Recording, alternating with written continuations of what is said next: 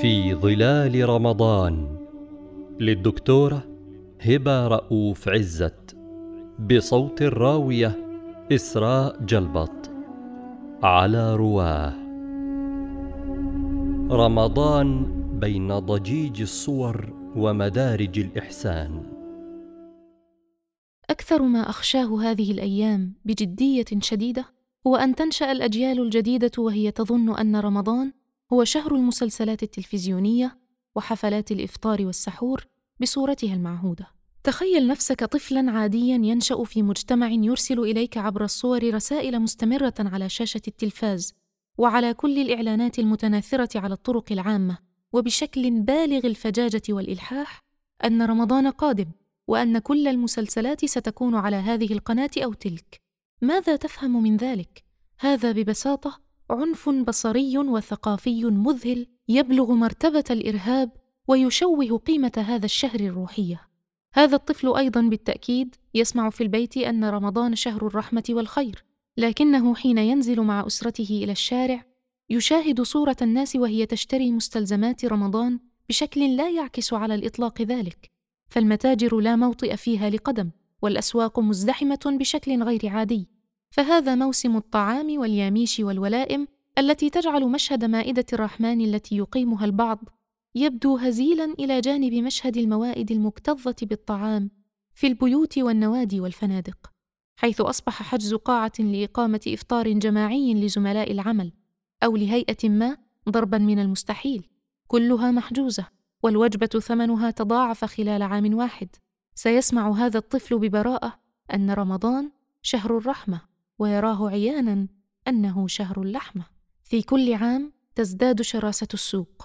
سوق الإعلام الذي صار يسير على قدمين هما الإعلان والإثارة. لذا فلا تستغرب لو وجدت تلك الإعلانات الضخمة التي تعلن عن أجرأ قناة في رمضان أو أكثر مسلسل إثارة وتشويقا ويزداد توحش سوق الاستهلاك بشكل مخيف حتى صار الشراء في الأسواق الكبيرة عادة مختلف شرائح المجتمع.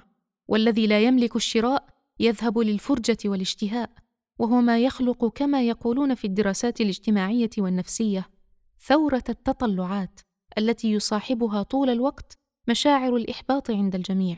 عند من اشترى فأصبح يتطلع إلى المزيد بنهم وشره ترف غريب ومن لا يملك الشراء فيلعن في سره أولاد الأغنياء الذين يشترون ويسرفون ويتفاخرون وتزداد الهوة ويزداد المجتمع توترا وعنفا وانقساما لا تراحما.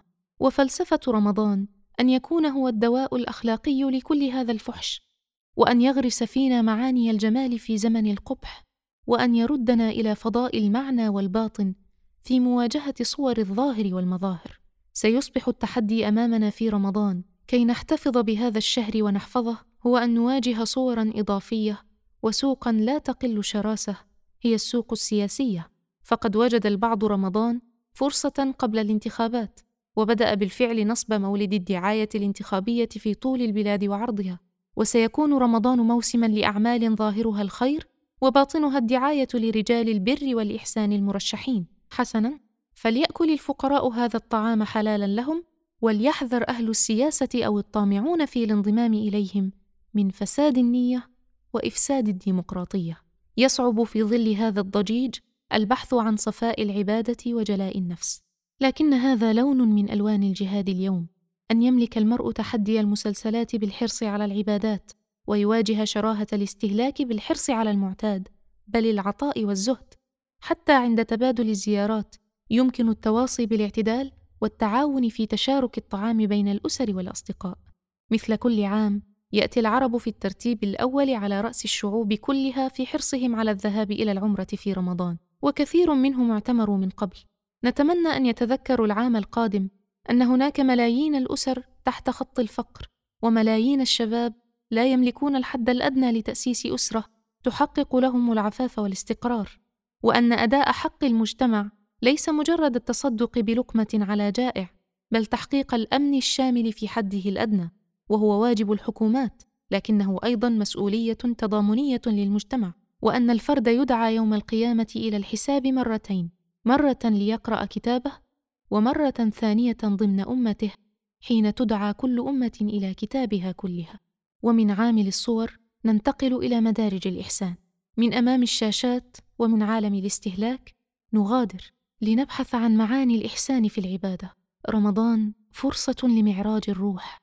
في بيوت الله يقف المرء ليرتقي ومع القرآن في هذا الشهر الفضيل يسعى إلى أن يطهر القلب من الأدران والنفس من الآثام.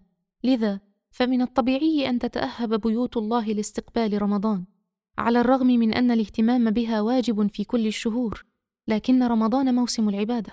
وفي رمضان ندرك أن مفاهيمنا الإسلامية ما زالت في حاجة إلى الاستجلاء وقيمنا الأخلاقية والاجتماعية في حاجة إلى التفعيل. في شهر رمضان امتدت موائد الطعام وامتدت الأيدي لمساعدة أصحاب الحاجات. البعض يتباهى بذلك والبعض يتواضع لله وفريق يهنئ الناس برمضان ويضع صورته. تركت الصور في رمضان ونزلت إلى الصلاة. وفي تجوالي بين المساجد في ليالي رمضان بحثا عن مكان يشعرني بالخشوع اتضحت لي معان لمفهوم الإحسان الذي ظلمته الثقافة الشعبية. فحصرته في الزكاة والصدقة على الرغم من أن الإحسان من أعمق المفاهيم الإسلامية التي تقترن بتقوى الله من ناحية بأن يحسن المرء في كل الأعمال مراقبة الله وابتغاء مرضاته ومن ناحية أخرى يقترن باستكمال أبعاد الجمال في عمارة الأرض. في مسجد قد تجد من عني بتوفير مساحة للنساء وقد تسللت للأنف رائحة بخور لطيف. وفي مسجد آخر طافت على المصليات بعض الشابات يحملن ماء بارده ووجدت ذلك لمسة إحسان جميلة. زادها جمالا تلك الابتسامة الرقيقة للفتاة التي انتظرتني حتى أنتهي من كوب الماء الذي وجدته مخلوطا برائحة الزهر.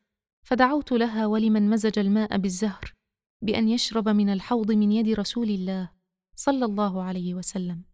بعد خروجي من المسجد وقفت أتأمله من الخارج.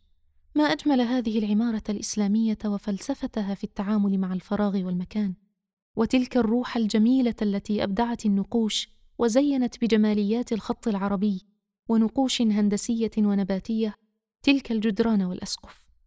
وكان يكفي المعماري المسلم أن يبني مسجدا جامعا لكن الإيمان والإحسان دفعاه إلى الجمال فبقيت لنا تلك الصروح الحضارية.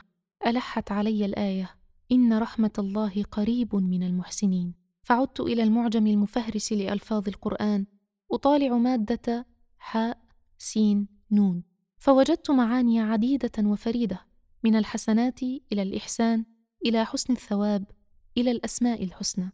واللافت أن الإحسان أداء لكنه أيضا منزلة.